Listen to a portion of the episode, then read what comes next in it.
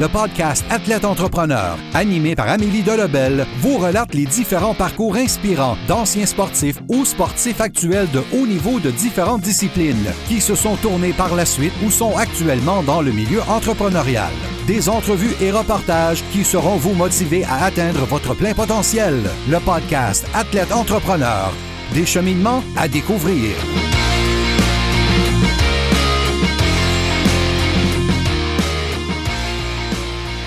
Bonjour à tous, ici votre hôtesse Amélie Delebel et je suis très heureuse de vous accueillir sur mon podcast Athlète Entrepreneur pour cet épisode 079 sur de la natation à l'entrepreneuriat avec Charles Francis.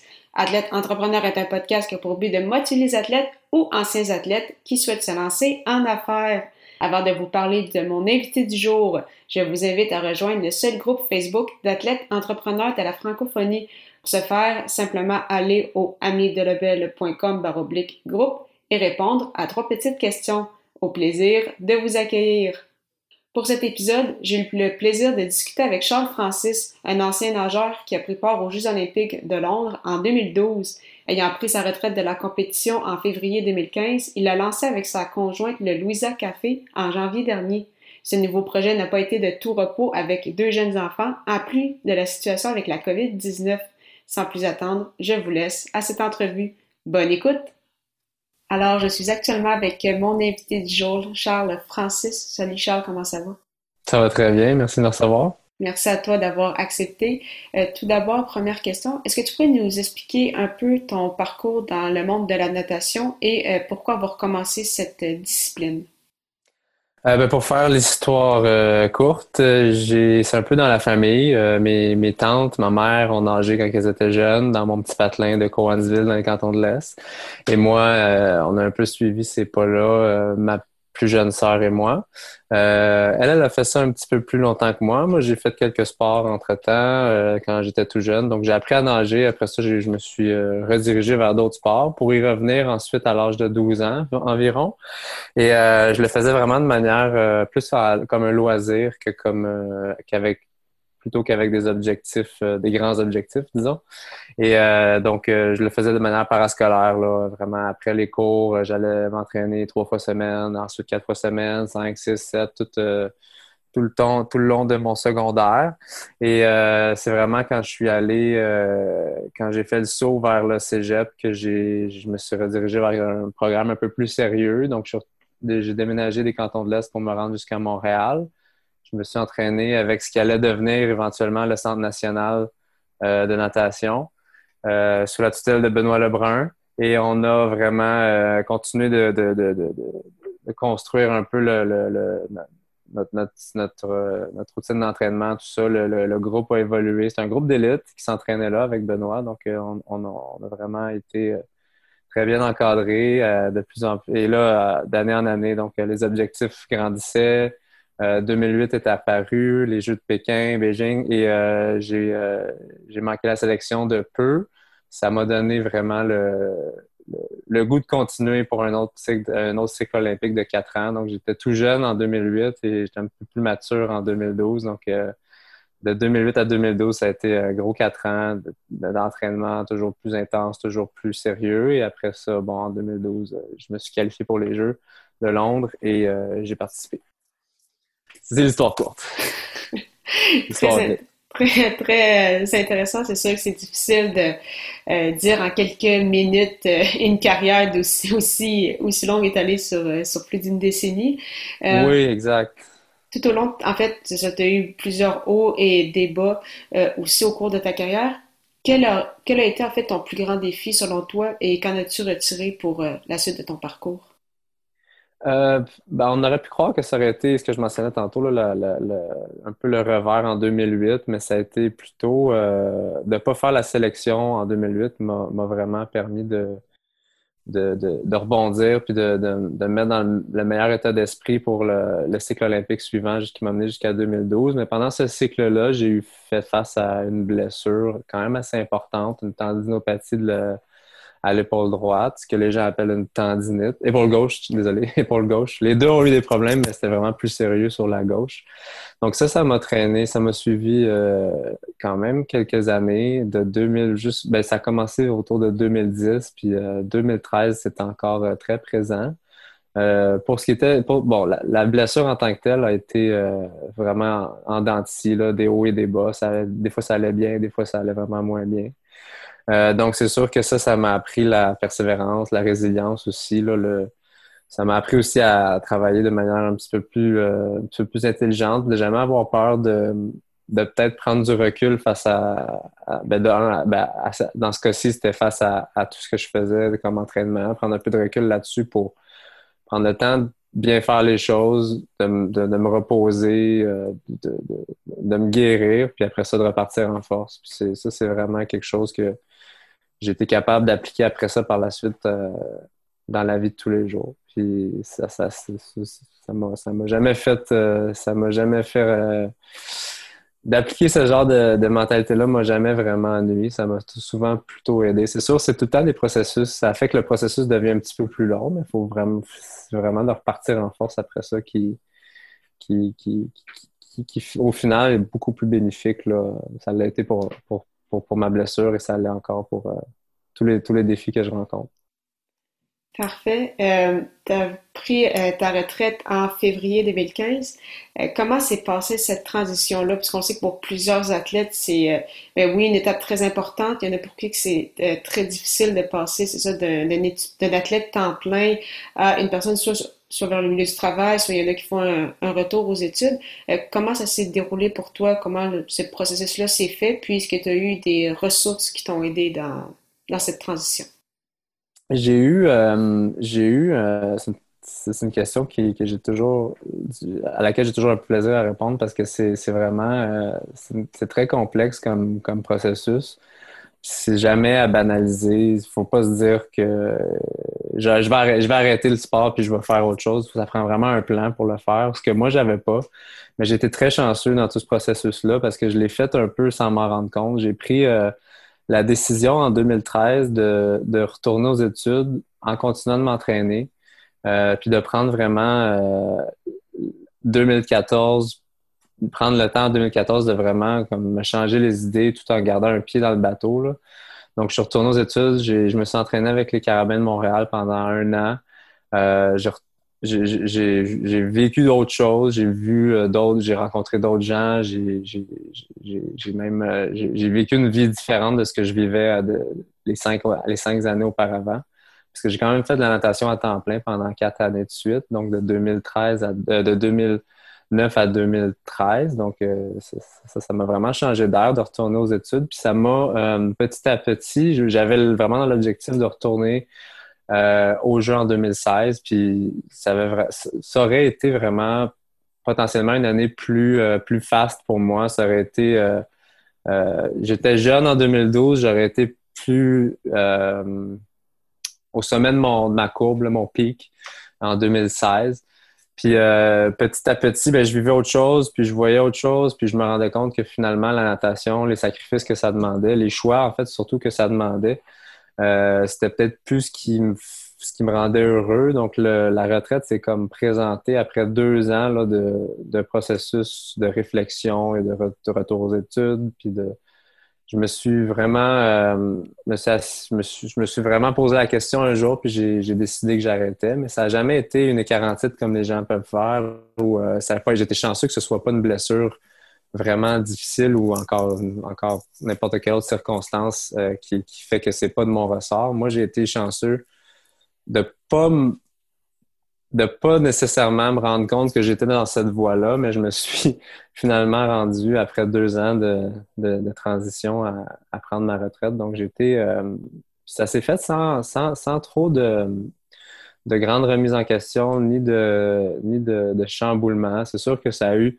une fois que la retraite était confirmée, tout ça, ça a été plus difficile à certains moments de me rendre compte que là, finalement, il fallait vraiment que j'ai autre chose pour pour me motiver, mettre mes énergies dans un autre projet. Mais une chance, j'avais les études, une chance que j'avais un bon système, un bon entourage, la famille, les amis, une copine extraordinaire. Donc, euh, j'ai été euh, très chanceux. Puis, je, le répète souvent à ceux qui me la posent, cette question-là, il ne faut pas minimiser que ça peut être, ça peut beaucoup, ça peut être quelque chose de très, très, le mot que je cherche, c'est, c'est, pas frustrant, mais c'est pas choquant, c'est vraiment, c'est, un, une cassure qui se fait. Hein. Si tu prends ta retraite du jour au lendemain sans l'avoir préparé ou même réfléchi, euh, ça peut vraiment être euh, dévastateur dans certains cas. Puis tant mieux si on a un plan ou comme moi, si le plan se dessine de lui-même sans qu'on s'en rende compte tu parlais que c'est ça, tu avais eu d'autres projets, il y a eu les études entre autres, mais euh, un projet que tu as lancé euh, d'ailleurs dernièrement, en janvier dernier en fait, c'est euh, le Louisa Café avec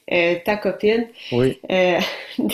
quand même beaucoup de choses qui se sont passées depuis les derniers mois. Donc, non seulement tu lances une entreprise avec deux jeunes enfants, en plus il y a eu la COVID aussi très rapidement. Oui.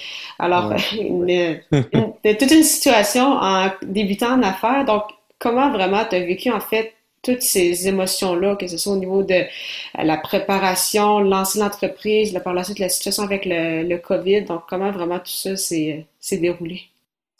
Ben encore une fois, j'ai quelqu'un d'énormément chanceux dans du sens que en ce sens que je je suis pas tout seul dans cette entreprise là. Euh, ma copine Virginie euh,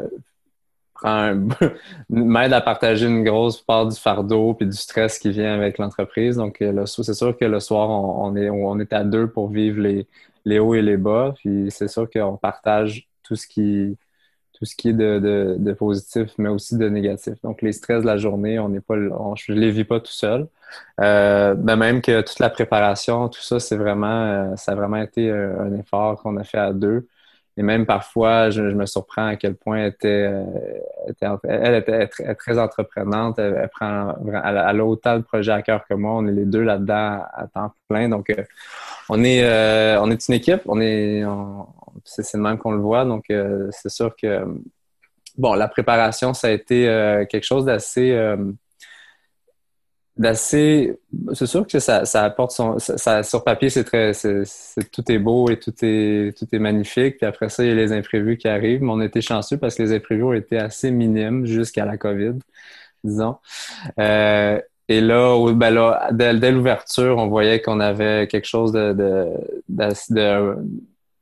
on avait un beau projet dans les mains, on avait l'emplacement idéal, on avait la clientèle qui, demandait que, que ce qu'à n'avoir que ce genre de café-là dans, le quartier. Donc, euh, on, avait beaucoup de, on attendait l'été avec beaucoup d'impatience parce qu'on savait que tranquillement, ça allait juste comme continuer de faire boule de neige. Puis là, est arrivé la COVID, donc on a eu encore là cette, cette espèce d'idée qu'il faut prendre un peu de recul. Puis ça, ça nous a un peu permis de voir Bon, avec la COVID, on n'a pas été, techniquement, on n'était pas obligé de fermer. On aurait pu choisir de faire euh, du take-out euh, et de continuer de, laisser la, business euh, à flot pour essayer de voir, bon, rester ouvert avec la formule take-out.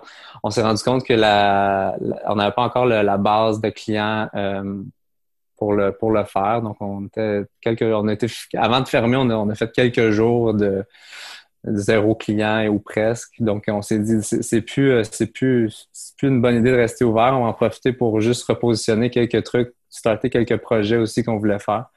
Donc, vraiment, dès qu'on a fermé pour temporairement, on s'est, on s'est mis sur d'autres projets. On a mis une boutique en ligne. On, a vendu les cafés de nos partenaires en ligne. On a euh, peu près tous les produits qu'on avait en boutique ou qu'on utilisait pour, euh, pour faire nos recettes, on, les rendait disponibles sur notre site Internet. Après ça, on, a, on, a, on a eu l'idée de faire affaire avec notre partenaire fournisseur de, de, de pain viennoiserie pour essayer de faire profiter aux gens de ce genre de, de ce genre de produits-là. Donc, eux restaient ouverts pendant le temps de la COVID. Donc, on s'est dit pourquoi pas faire profiter des temps de livraison qu'on avait normalement pour passer les commandes auprès de nos clients à nous, donc, les clients nous commandaient du pain à nous et nous, on faisait, on le redistribuait. On, profitait un peu du fait que notre quartier, euh, d'un, au début, il n'y avait pas de café de ce genre-là, mais on n'a pas non plus de boulangeries qui sont à proximité. Donc, vraiment, on desservait avec ce genre d'offre-là euh, la clientèle qui, la clientèle du quartier.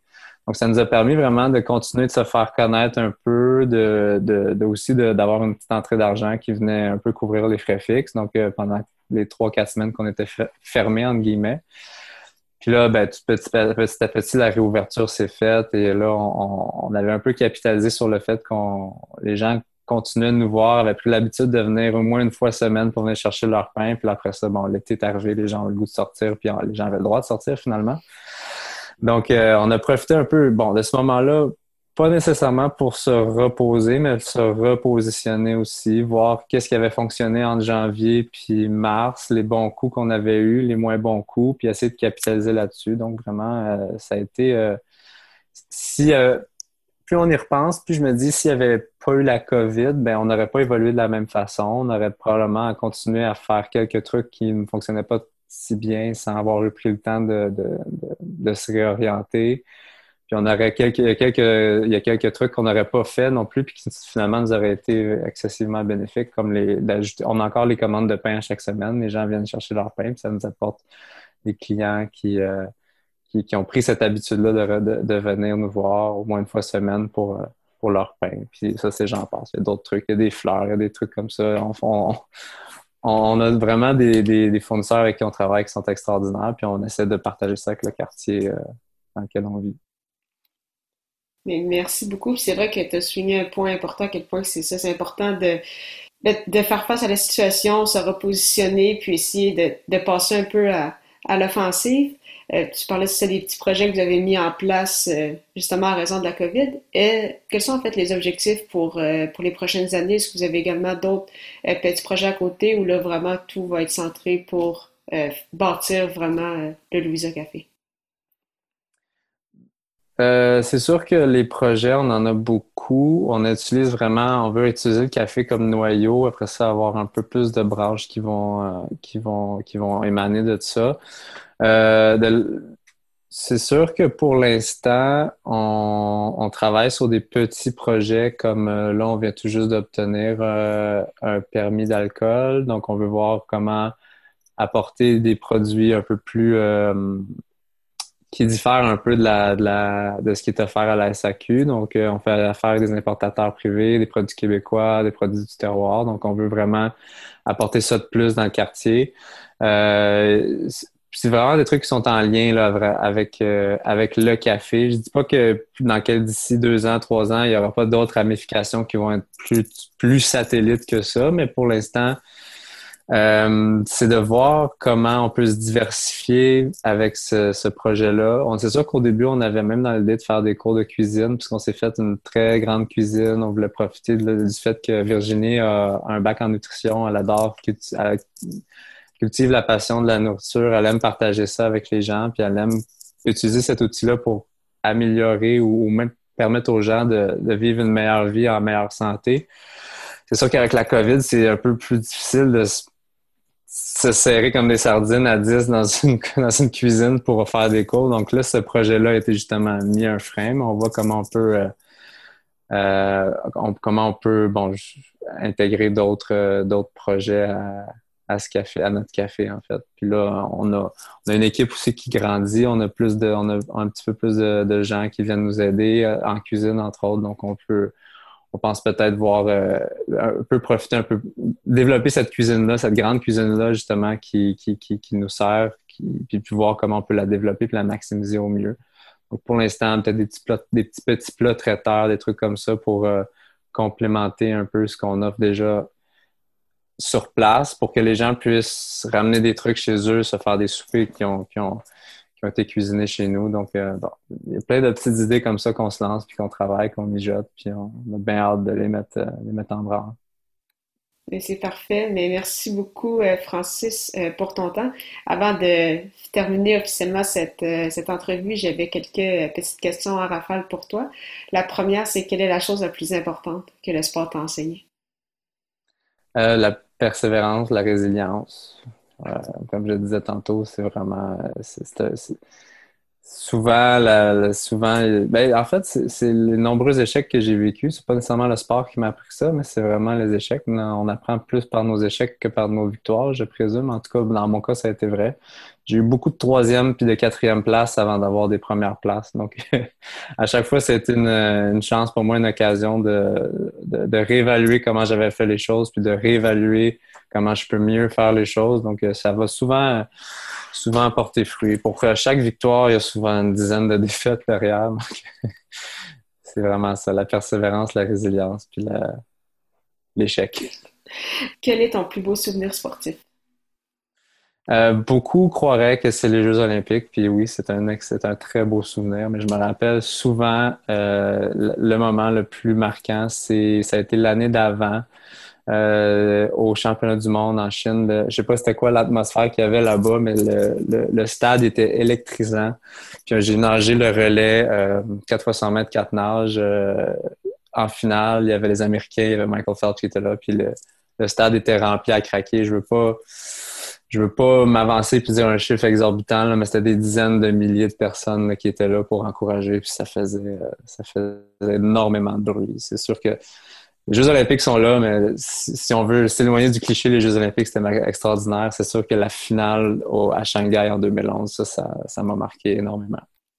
Puis, euh, ma dernière question, c'est quel serait euh, ton meilleur conseil pour un athlète ou un ancien athlète qui souhaite se lancer en entrepreneuriat? Euh, c'est une très bonne question. C'est vraiment de ben, de pas avoir peur de faut pas avoir peur de se lancer. Euh, c'est souvent euh, comme puis c'est pas juste vrai pas juste pour les athlètes c'est vrai pour tout le monde, mais souvent on, on fait pas assez confiance à nos à nos capacités, mais les athlètes le savent encore plus que leurs capacités sont énormes, physiques, mentales, tout ça, mais au, final, les, ce qui nous bloque, c'est notre. Je pense que c'est ici que ça nous bloque le plus. C'est au niveau, de, au niveau de la tête. il faut vraiment, un peu comme avant une grosse course, avant un gros match, il faut juste se dire euh, go for it. Euh, advienne que pourra. Puis souvent, on est assez. On est, on est plus fort qu'on croit. Puis pour ce qui est. Pour un athlète, c'est faut faire confiance euh, un peu plus à, à ce qu'il y a dans notre tête puis dans notre cœur. C'est pas juste notre corps qui peut qui peut faire des miracles, il y a aussi tout ce qu'on a euh, tout ce qu'on a dans le chest puis dans, dans la tête, nos idées pour les suivre. Mais c'est parfait. merci beaucoup encore une fois, Francis, pour ton temps. C'était vraiment très, très apprécié. Merci à toi, ça me fait plaisir. Merci beaucoup encore une fois à Charles Francis pour son temps et en souhaitant que vous ayez aimé ce 79e épisode officiel d'Athlète Entrepreneur. Pour écouter mes dernières entrevues, rendez-vous sur mon site internet au amierdelabel.com baroblique podcast. Si vous avez déjà un podcast ou vous souhaitez en lancer un, je vous recommande l'hébergeur Blueberry que j'utilise également. Pour obtenir un mois d'essai gratuit sur cette plateforme, simplement vous rendre au amierdelabel.com baroblique Blueberry, B-L-U-B-R-R-Y. Si vous avez des questions, contactez-moi comme toujours via mes médias sociaux. Je répondrai avec grand plaisir. Merci beaucoup encore une fois pour votre confiance et à la semaine prochaine pour une autre entrevue.